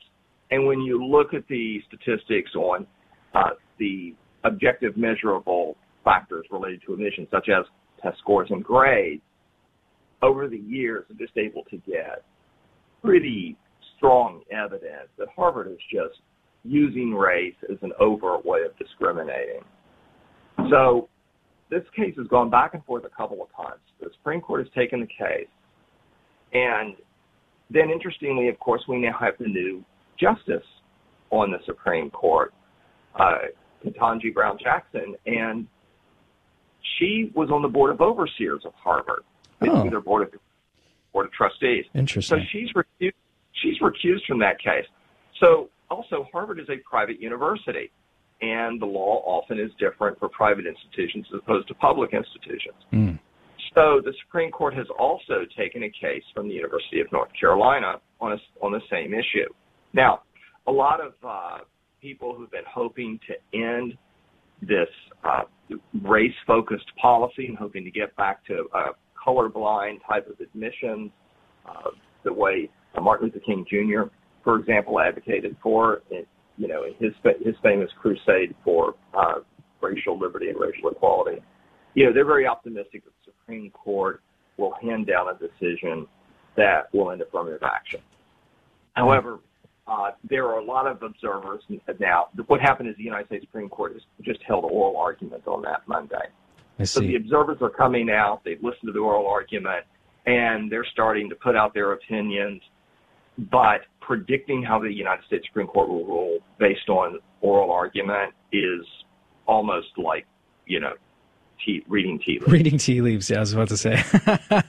Brent, I'm wondering, do you have a, a background in how this uh, affirmative action came to be in schools in the first place? I, I know I've read uh, some particular schools have done this to make up for some sort of sorted past, but I'm not entirely sure what that means. Do you have any background in that information? Well, look, you know, up, up until up until the 1950s and the 1960s, the school system in the United States, or in much of the United States, was entirely segregated. Of course, so you had Brown versus the Board of Education in the 1950s, where the Supreme Court said that uh, schools could not be segregated. Before that, there was the separate but equal doctrine. Mm. And finally, the Supreme Court came out and said, look, you can't have separate schools. Desegregate, uh, segregation is illegal. And that applied to, you know, elementary schools high, and high schools. Uh, and then, of course, we went through an entire generation where schools were gradually integrated. There were fights over uh, busing. That was a huge issue because even if you had schools based just on their neighborhood and children attended schools based on geography, going to their local school, well, if neighborhoods tend to be segregated, which they were, um, whether voluntarily or because of redlining or because of discrimination, if neighborhoods are segregated and you have schools based on your local neighborhood, well, of course the schools are going to be segregated. So a lot of courts around the country started ordering busing. So you'd have students from the inner city bus to the suburbs and students from the suburbs bus to the inner city. A lot of parents in the country were up in arms over that. So that's how it started was the idea to end the separate but equal and to end it, you know, all throughout the school system. And there, there's just entire books have been written about this. The, uh, uh, the NAACP Legal Defense Fund wa- waged a war on this for decades. That's how Thurgood Marshall, the first black American to serve on the U.S. Supreme Court, really made his name. You know, he was a civil rights crusader as an attorney, and he especially made his name in uh, some of the civil rights cases uh, in terms of education. But that's where it comes from. I see. The, the, the question now is, do we really still need that? Uh, that's the first question. Do we still need it in the 21st century when, despite what's happened in the very recent past, you know, for one to two generations after Martin Luther King, we began to develop more of a colorblind society. Not perfect. And you and I know as Catholics, we live in a fallen world. We'll never be perfect. Mm-hmm. But uh, we don't live in an era of Jim Crow anymore. We don't live in an era of segregated schools, despite what some of the, uh, our radical opponents would say. Um, and then the second question is, if you want to fight racial discrimination, is is it wise and is it fair to use another form of racial discrimination in your efforts to oppose racial discrimination? If it's wrong to discriminate against somebody because they're one color, why is it right to, to try to fix that by discriminating against somebody of a different color? That is the million dollar question, Brent. Uh, definitely, I'm I'm interested to see how the case is going to play out. But uh, thank you so much for keeping us abreast of that situation there, and uh, for for always filling us in on what's going on in the world of law. Brent Haynes, what a man! He's awesome. Well, that's going to do it for this particular segment. But right after the break, we're going to play our game show, Fear and Trembling, and new prizes are at stake. We're going to draw that prize on Friday, so do make sure to call 1 877 757 9424. You could be the first person on the line to get a chance to win this week's prize 1 877 757 9424. Don't go away.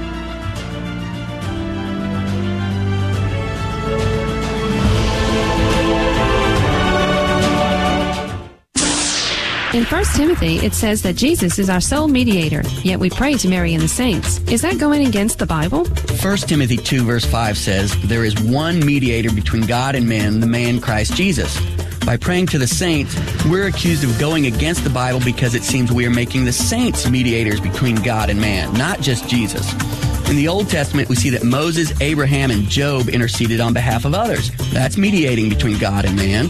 Plus, we know that it is okay to ask others here on earth to pray and intercede for us. That's mediating between God and man. So once again, we have a situation where a passage of the Bible is being misinterpreted and misunderstood.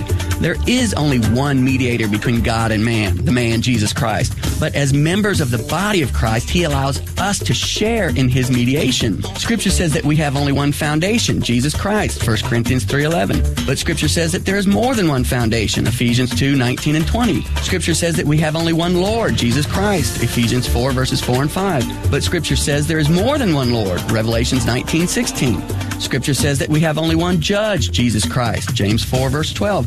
But Scripture tells us there is more than one judge, 1 Corinthians 6 verse 2. Contradictions in Scripture? No, not when these passages are read in context. Jesus is the only foundation, Jesus is the only Lord, and Jesus is the only judge, but we are members of Jesus' body. Therefore, we are able, according to the graces given by Christ, to share in Jesus' role as foundation, as Lord, and as judge, and in other aspects of Christ as well. Another example, as a father, I share in God's role as the Father by His grace. And so also the saints in heaven can and do share in Christ's role as mediator. A beacon of truth in a troubled world. This is the Guadalupe Radio Network, radio for your soul.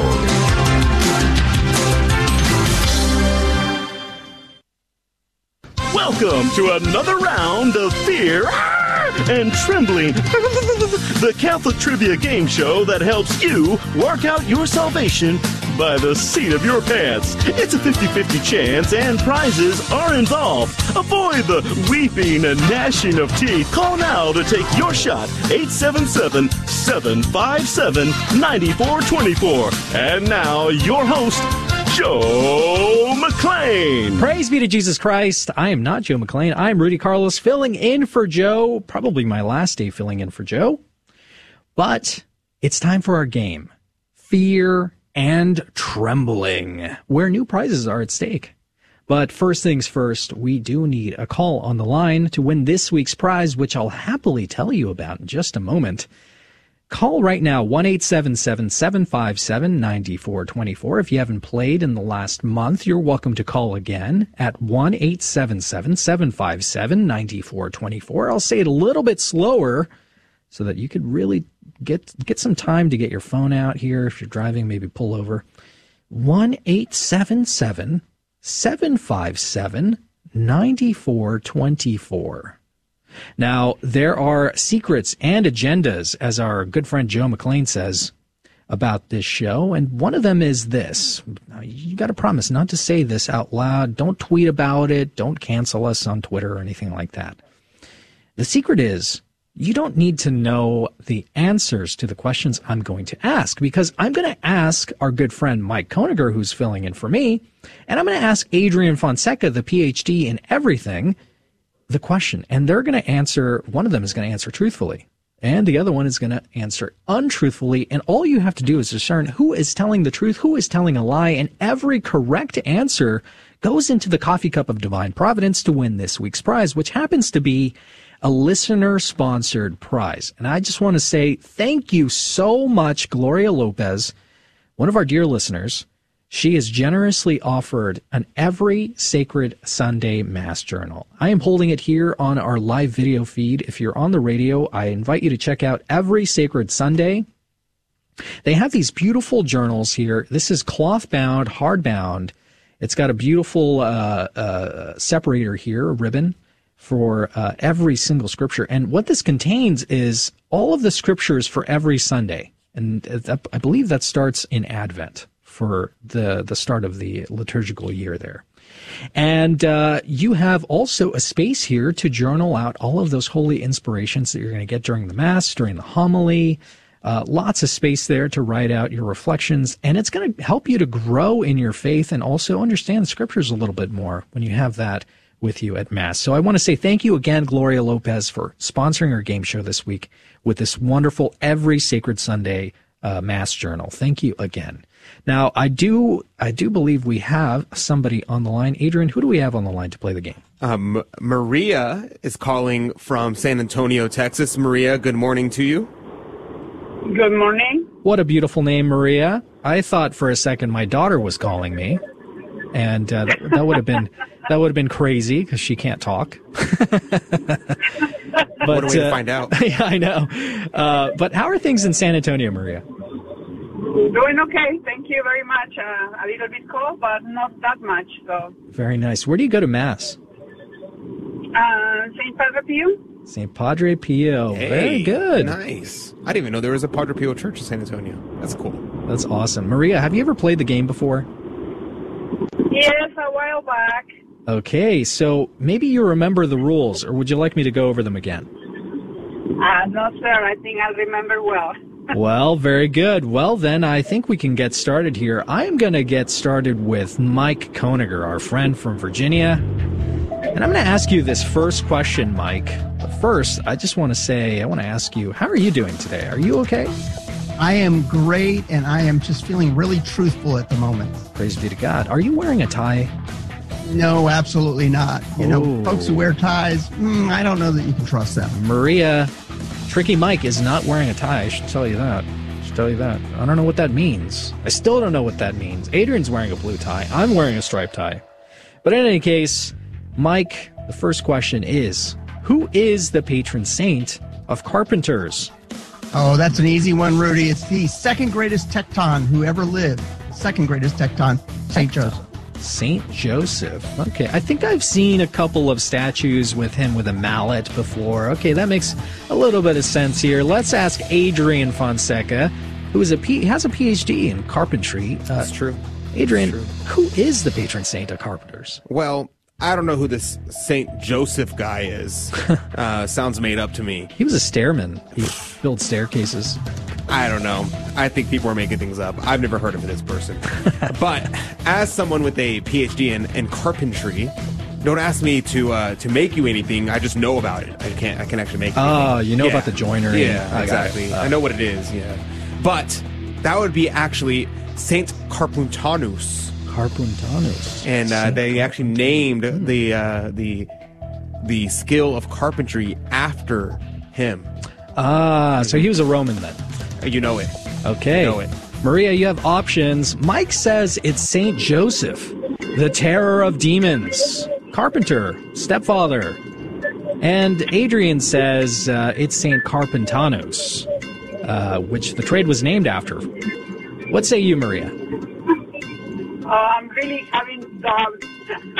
Let's go with Mike. You gonna go with Mike? Are you sure? Yes. Let's go! You are in for one into the coffee cup of divine providence. Let's see if we can get you in for a couple more here. I'm going to go to Adrian for the second question here. Adrian. That's my name. Don't wear it out. I got a serious question for you. Okay, go ahead. Listen. Okay, I'm listening. Somebody came up to me the other day and they wanted they wanted me to join this organization. And I, Okay. I, I know you're you're you're pretty informed about this stuff. So let me ask you this: Are Catholics allowed to be a member of Demolay? Oh yes, yes, Demolay.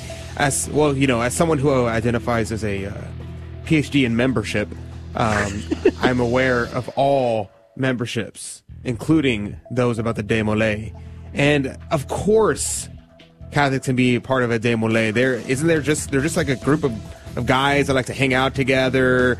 They uh, go and do service projects, play Huh. video games, that kind of thing, right? So Oh. it's, it's pretty cool. Sounds like the guys that kept me up all night, uh, hanging out in the pool, hanging out. Uh, They may have maybe, been members of the Demolay. Maybe members of Demolay. I doubt it though. for all reasons. let's go to Mike. Mike, are Catholics allowed to be a member of Demolay?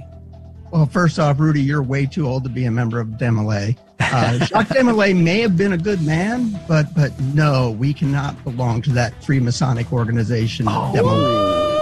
Freemasonics. Oh, okay.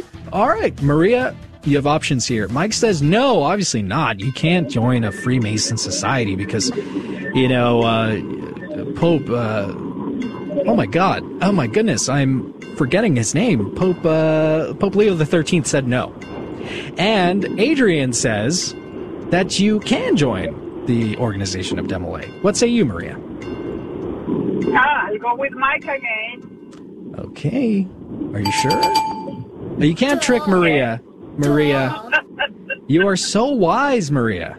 Way to go, Maria. Actually, I, I didn't know what was Demolay, but listening is like, I, I guess you're giving me the clue, so I'll go with Yeah. Pope Oh, Leo yeah. the Thirteenth was pretty clear. You can't join any Freemasonic uh, group. It's it's pretty obvious why. Uh, Yeah, you should and- check out his and uh, Demolay encyclicals on it. is in fact a Freemasonic group. Whew, sounds uh maybe Portuguese, Demolay? I don't know. All right, in any case, we are going to go back to Mike for this third question here, and we're going to see if we can get you three times into the coffee cup of divine providence.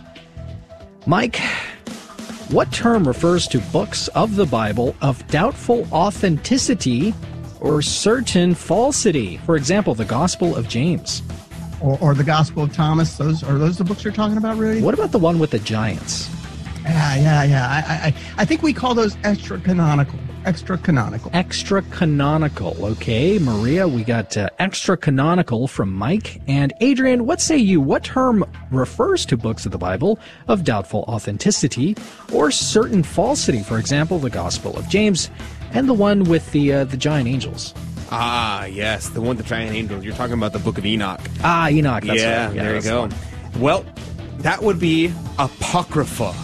Apocrypha, which means false, spurious, bad, or heretical. Which the Ah. Protestants like to say that uh, that some of the Catholic books are apocrypha. I see. Okay. Maria, we have Apocrypha from uh, our good friend here, Adrian Fonseca, and we have extra canonical from our good friend Mike. What say you? Well, I'll go with Adrian this time. I think he's Wow. A little bit right. A little bit right. Wow. Maria, you are so wise. You're in for three into the coffee cup of divine providence. Praise be to God. Way to go, Maria. Praise be to God. You know, it's scientifically proven. that the you have to trust the science. You know, the, the science, capital S, trademark, over the E.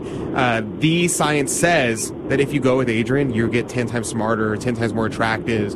I heard it takes off 20, 30 years off your life. Uh, so you're end up becoming younger as well. It's pretty amazing. Um, but trust the science. Don't don't don't fact check me. All right, Maria. Well, we're going to put you on hold. Thank you so much for playing with us this morning. And dear listener, I just fun. I just want to apologize there. I took the Lord's name in vain. I did not mean to do that. It was a complete mistake, but a good learning opportunity to say we should not be taking the name of the Lord in in vain. Stay on So, hold, Maria. Stay on hold right there. We're going to get your information, and that's going to do it for Catholic Drive Time. But we are about to go into our off the air segment, which happens to be the after show. And if you want to join us and interact with us live, we would love to have you on there. Join us. Talk about what you did for All Saints Day. What are you going to do for All Souls Day? Join us. We're going to have a conversation about how you can get all of those different indulgences that you can you can get for those holy souls in purgatory. But it's been wonderful to be with you for these past two weeks while Joe is gone. Joe should be back tomorrow. Thank you so much for listening to Catholic Drive Time. And if you want to join us on the after show segment, make sure to go to grn online forward slash CDT. And you're going to see all of those different links where we stream to. You can join us there at any time right after this after show, right after this break. Hope to see you then. Until tomorrow, God bless us and Mary keep us. See you then. Thank you for joining us on Your Catholic Drive Time, where it is our pleasure to keep you informed and inspired. Join us Monday through Friday at the same time, right here on your favorite Catholic radio station. Don't forget to connect with us. Just go to facebook.com forward slash Catholic Drive Time. Again, that's facebook.com forward slash Catholic Drive Time. Be sure to share more than just us today. Share Jesus with everyone you meet. Bye now, and God love you.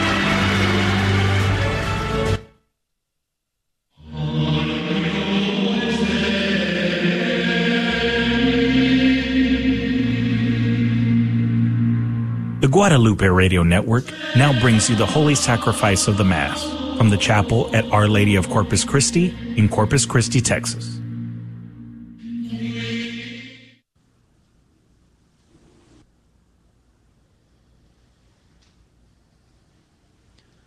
Welcome to the Holy Mass at Our Lady of Corpus Christi Chapel. Today we celebrate the commemoration of all the faithful departed. The intention for today's Mass is for all of our online viewers for those joining us through Guadalupe Radio, and for their faithful, faithful departed.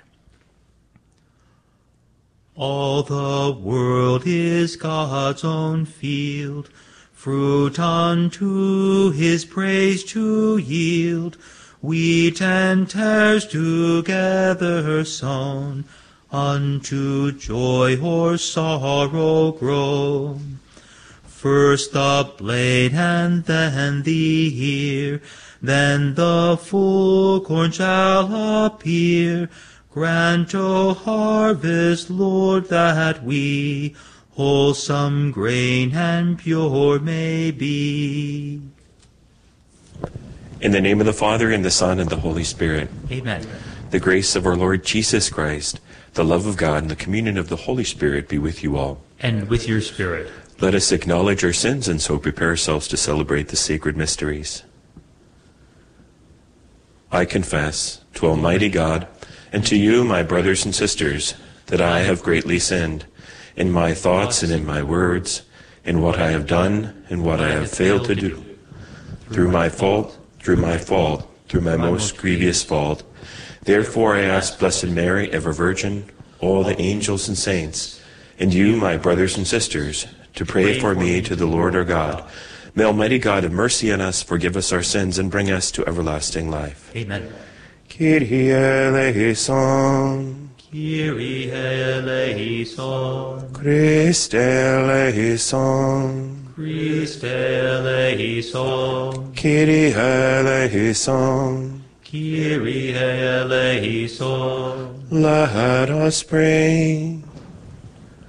Listen kindly to our prayers, O Lord, and as our faith in your Son raised from the dead is deepened, so may our hope of resurrection for your departed servants also find new strength. Through our Lord Jesus Christ, your Son, who lives and reigns with you in the unity of the Holy Spirit, God forever and ever. Amen.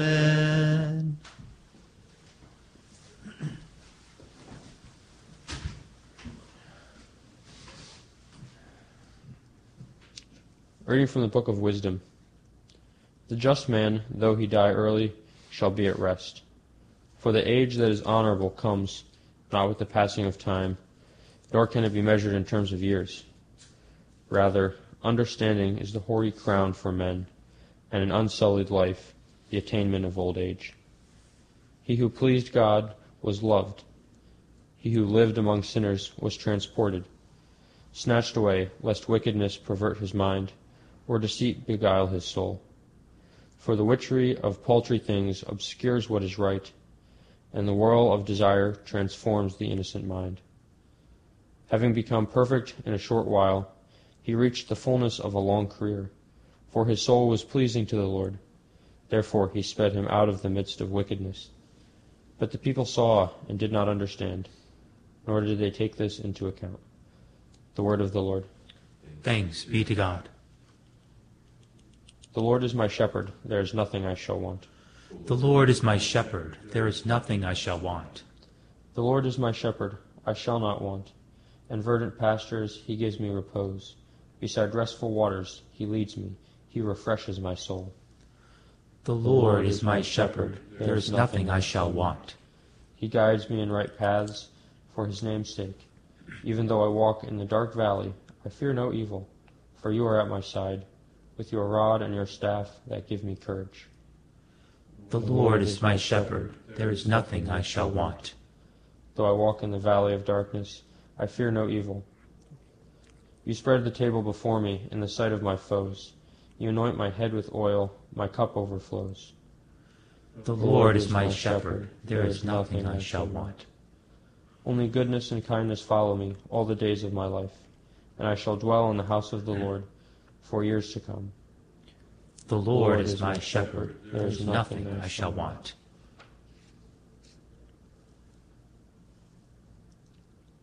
Reading from the letter of St. Paul to the Romans. Brothers and sisters, hope does not disappoint, because the love of God has been poured out into our hearts through the Holy Spirit that has been given to us. For Christ, while we were still helpless, died at the appointed time for the ungodly. Indeed, only with difficulty does one die for a just person, though perhaps for a good person one might even find the courage to die. But God proves his love for us, in that while we were still sinners, Christ died for us. How much more then, since we are now justified by his blood, will we be saved through him from the wrath? Indeed, if while we were enemies, we were reconciled to God through the death of his Son, how much more, once reconciled, will we be saved by his life. Not only that, but we also boast of God through our Lord Jesus Christ, through whom we have now received reconciliation. The word of the Lord. Thanks be to God.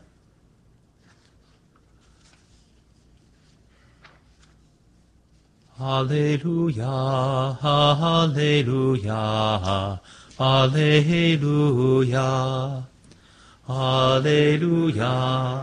Alleluia. Alleluia. Come, you are you who are blessed by my Father. Inherit the kingdom prepared for you from the foundation of the world. Alleluia. Alleluia.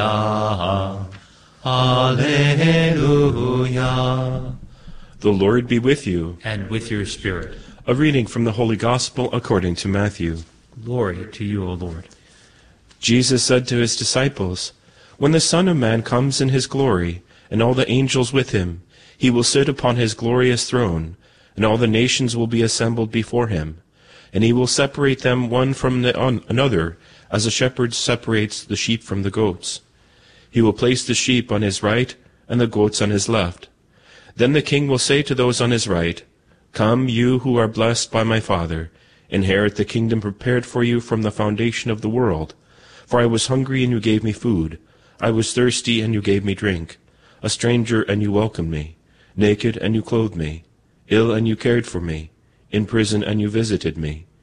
Then the righteous will answer him and say, Lord, when did we see you hungry and feed you, or thirsty and give you drink? When did we see you a stranger and welcome you, or naked and clothe you? When did we see you ill or in prison and visit you? And the king will say to them in reply, Amen, I say to you, whatever you did for one of these least brothers of mine, you did for me. Then he will say to those on his left, Depart from me, you accursed, into the eternal fire prepared for the devil and his angels. For I was hungry, and you gave me no food. I was thirsty, and you gave me no drink. A stranger, and you gave me no welcome. Naked, and you gave me no clothing ill and in prison, and you did not care for me. Then they will answer and say, Lord, when did we see you hungry or thirsty, or a stranger, or naked, or ill, or in prison, and not minister to your needs? He will answer them, Amen, I say to you, what you did not do for one of the least of these, you did not do for me. And these will go off to eternal punishment, but the righteous to eternal life. The Gospel of the Lord. Praise to you, Lord Jesus Christ. Today we celebrate the commemoration of all the faithful departed, or All Souls Day, or Dia de los Muertos. This is a, a day where we commemorate not just one day, but the whole month of November. The Church celebrates All Hallows Tide when we pray during this entire month for all the souls in purgatory. Now, the church teaching is that after someone dies, and they are if they are not yet perfect in in the in perfect charity and perfect union with God and still have the effects of sin from their life, they can go to a, a place of purgation, of purification.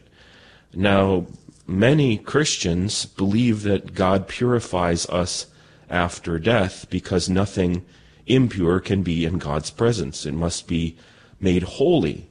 But uh, a lot of Baptists and Lutherans think that just it will happen like God, you know, Jesus gives a wink and boom, it happens. But St. Augustine, his teaching, and the church fathers teach us that because sin happened with our, you know, we weren't created, God didn't choose to, he, we had no choice in being created, but we had definitely had choice in being redeemed. And because we have choice in that, because we have accepted it perfectly or imperfectly, we have to, our will, our freedom is what needs to be purified. And that's ultimately what purgatory is. It's a, a this, this state of purification where you have, we have to be purified. And I love the way uh, Saint, uh, a couple of those saints put it, when, if you saw somebody on the street and they were on fire and they were in pain, you would want to do something for them. And so praying for the souls in purgatory is an act of charity. It's an act of doing something, and, and that's exactly what uh, purifies them is charity. They're being purified by the fires of, of charity because they do not yet possess it. And, uh, you know, charity, like a fire, consumes everything that is not yet charity into itself, like the properties of, of, of fire. So if you did see someone on the street, it would be very kind for you to do that, to, to pray for them or to help them uh, not be on fire. And that's exactly what praying for the, the faithful departed is. And, and the, the greatest prayer, of course, is offering the holy sacrifice of the Mass. And that is from the first Christian century uh, that Christians have offered the sacrifice of the Mass for the repose of the souls of the, of the dead. And you can see all the, the martyrs, uh, you know, and if you go to Rome, you can see that all of the, the collection of all the, the martyrs and the faithful departed, where they, they used to go and pray for uh, the faithful departed. And we continue that tradition today, but especially it gives you hope for, you know, gives me so much hope that there is such a place because if there, you know, there's so many people that, that are not perfect. They, they might be very good and might be very holy, but they're not, not patient all the time. They're not perfectly kind all the time. And uh, this is, gives us so much hope that, uh, you know, God really wants to save as many as he possibly can, uh, who die not in a state of, of perfection, but are trying to get there. So we thank God for the, the merciful gift of purgatory, and we pray for the faithful departed. Eternal rest grant unto them, O Lord, and let perpetual light shine upon them. May their souls and the souls of the faithful departed, through the mercy of God, rest in peace. Let us bring our petitions to the Lord. We pray for the whole church, especially the church suffering in purgatory, that God may purify them, make them holy, and bring them to the fullness of union with Himself in heaven. For this we pray to the Lord. Lord, hear our prayer. We pray for our Holy Father, O bishops and priests, that may lead the church with wisdom and courage. We pray to the Lord. Lord, hear our prayer. For government leaders, for an end to abortion, same sex unions, gender confusion, and human trafficking. We pray to the Lord. Lord, hear our prayer. We pray for the sick, the suffering, the poor, and that we may respond to Jesus and his disguise of human misery. For these we pray to the Lord. Lord, hear our prayer. We pray for all of our beloved dead, all the souls in purgatory, especially those in our families. For these we pray to the Lord. Lord, hear our prayer. Heavenly Father, we ask you to hear these and all our petitions, for we make them in the holy name of Jesus Christ, through the powerful intercession of our Mother Mary, as we pray together. Hail Mary, full of grace, the Lord is with thee. Blessed art thou among women, and blessed is the fruit of thy womb, Jesus. Holy Mary, Mother of God, pray for us sinners, now and at the hour of our death. Amen.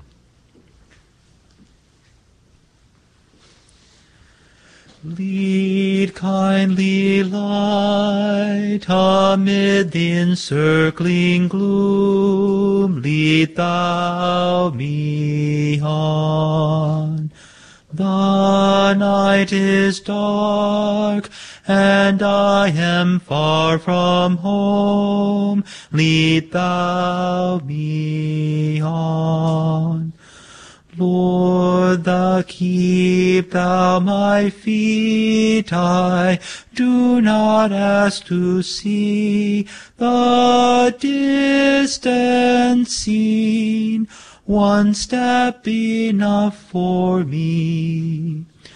So long thy power hath blessed me, sure it still will lead me on. O'er moor and fen, o'er crag and torrent till the night is gone. And with the morn those angel faces smile, which I have loved long since and lost a while. Pray, brethren, that my sacrifice and yours may be acceptable to God, the Almighty Father. May the Lord accept the sacrifice at your hands for the praise and glory of his name, for our good and the good of all his holy church. Look favorably on our offerings, O Lord, so that your departed servants may be taken up into glory with your Son, in whose great mystery of love we are all united, who lives and reigns for ever and ever. Amen. The Lord be with you. And with your spirit. Lift up your hearts. We lift them up to the Lord. Let us give thanks to the Lord our God. It is right and just. It is truly right and just, our duty and our salvation, always and everywhere to give you thanks, Lord, Holy Father, Almighty and eternal God, through Christ our Lord. In him the hope of the blessed resurrection has dawned, that those saddened by the certainty of dying might be consoled by the promise of immortality to come. Indeed, for the, your faithful Lord, life is changed, not ended. And when this earthly dwelling turns to dust, an eternal dwelling is made ready for them in heaven. And so with angels and archangels, with thrones and dominions, and with all the hosts and powers of heaven, we sing the hymn of your glory, as without end we acclaim. Sanctus, Sanctus, Sanctus Dominus Deus Sabaoth, Pleni sunt celi et terra, gloria tua, Hosanna in excelsis, benedictus, qui venit in nomine Domini, Hosanna in excelsis. You are indeed holy, O Lord, the fount of all holiness.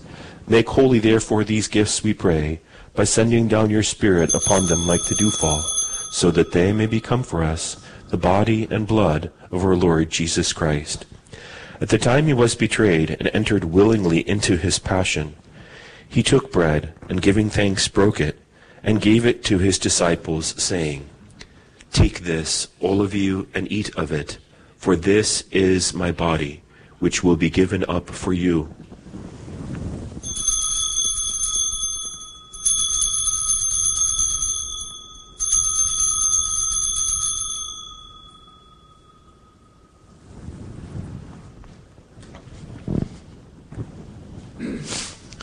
In a similar way, when supper was ended, he took the chalice, and once more giving thanks, he gave it to his disciples, saying, Take this, all of you, and drink from it, for this is the chalice of my blood, the blood of the new and eternal covenant, which will be poured out for you and for many, for the forgiveness of sins. Do this in memory of me.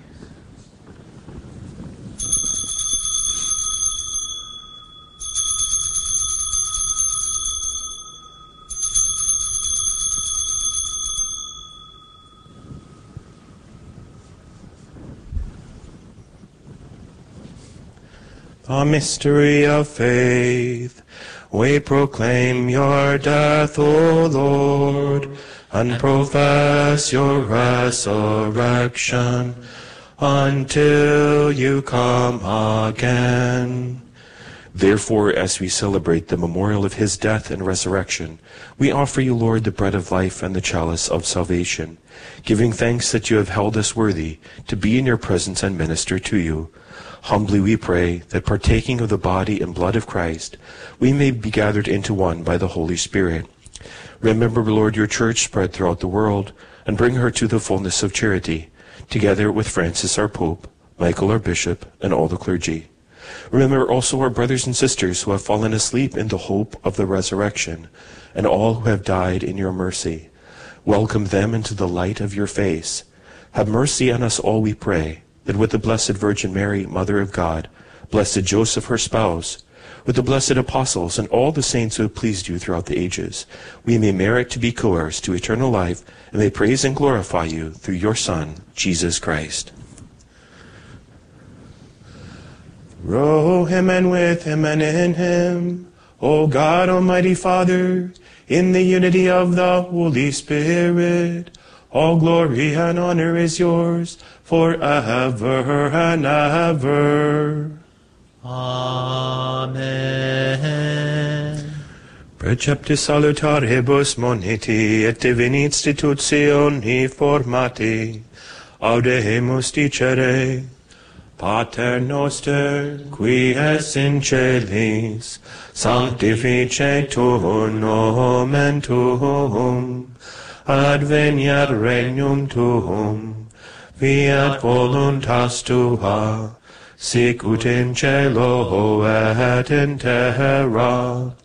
Panem nostrum quotidianum da nobis hodie, et imite nobis debita nostra, sic ut et nos timitimus debitoribus nostris, et ne nos inducas in tentationem, sed libera nos a malo. Deliver us, Lord, we pray, from every evil. Graciously grant peace in our days, that by the help of your mercy we may be always free from sin and safe from all distress, as we await the blessed hope and the coming of our Savior, Jesus Christ. For the kingdom, and the power, and the glory are yours, now and forever.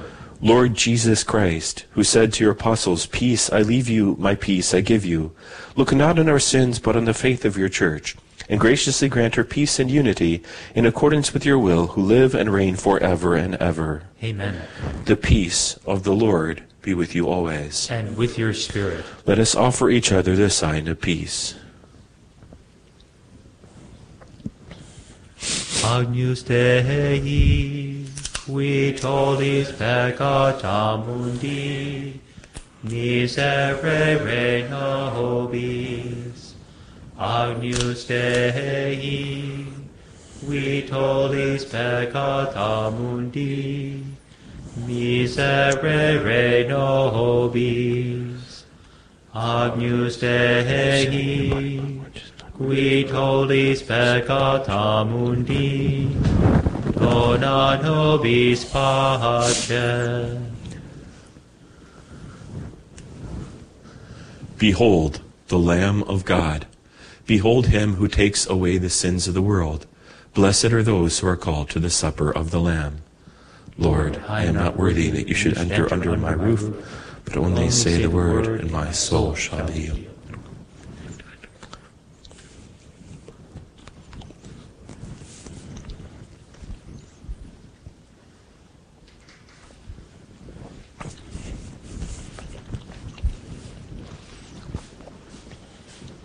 Communion Antiphon. I am the resurrection and the life, says the Lord. Whoever believes in me, even though he dies, will live. And everyone who lives and believes in me will not die forever.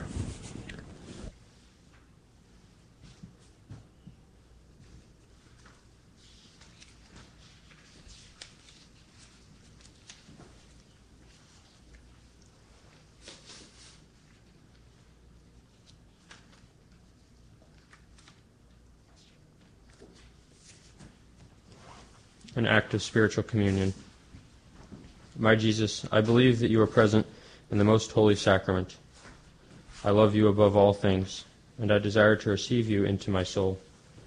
Since I cannot at this moment receive you sacramentally, come at least spiritually into my heart. I embrace you as if you were already there, and unite myself wholly to you. Never permit me to be separated from you. Amen.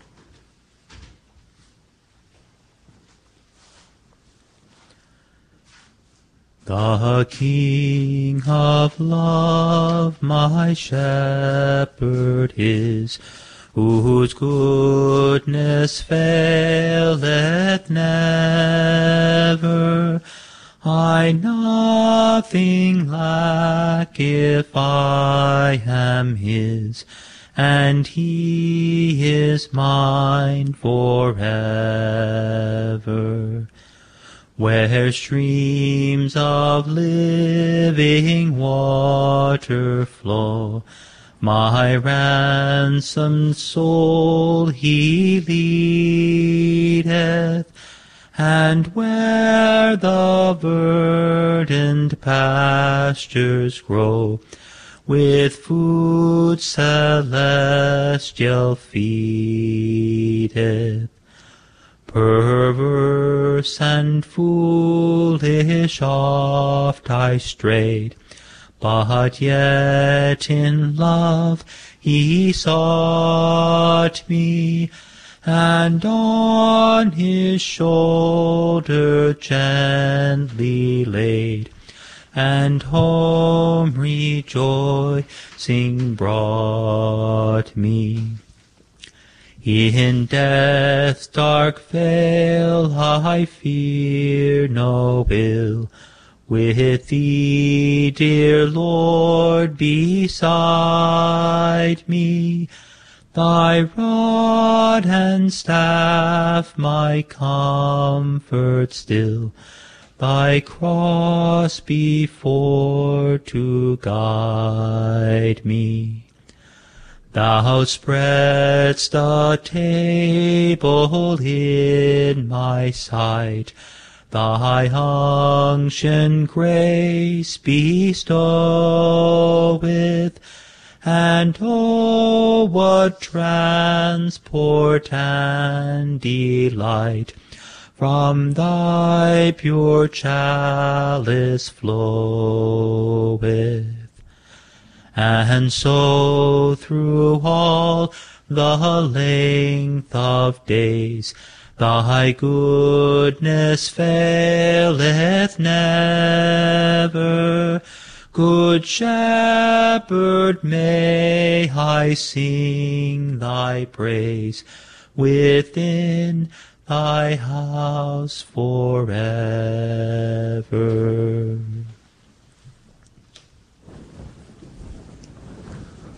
Let us pray.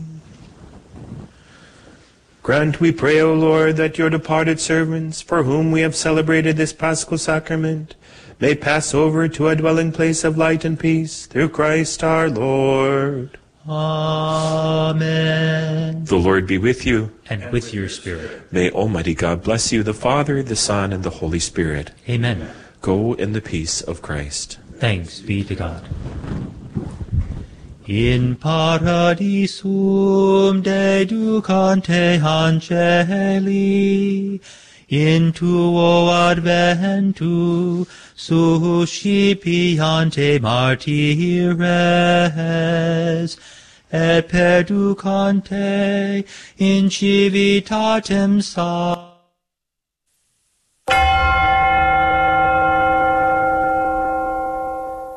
The Prayer to St. Michael Saint Michael the Archangel, defend us in battle.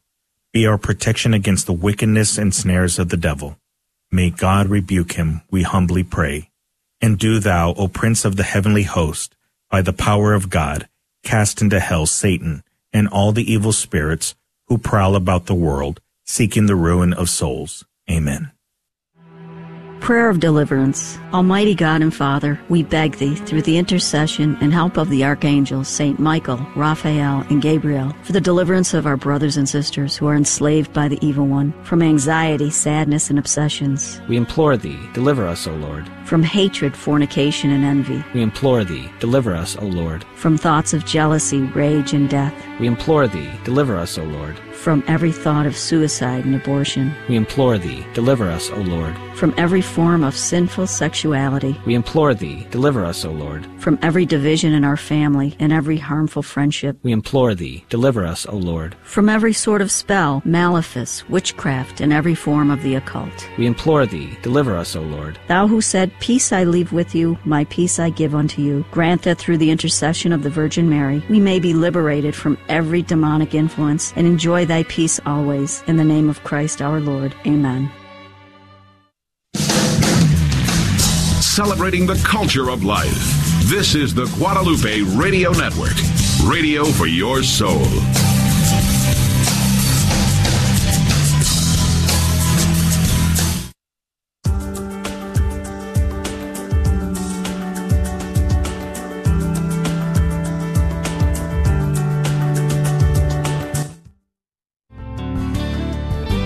Hi, I'm Peter Lombardi, owner of Visiting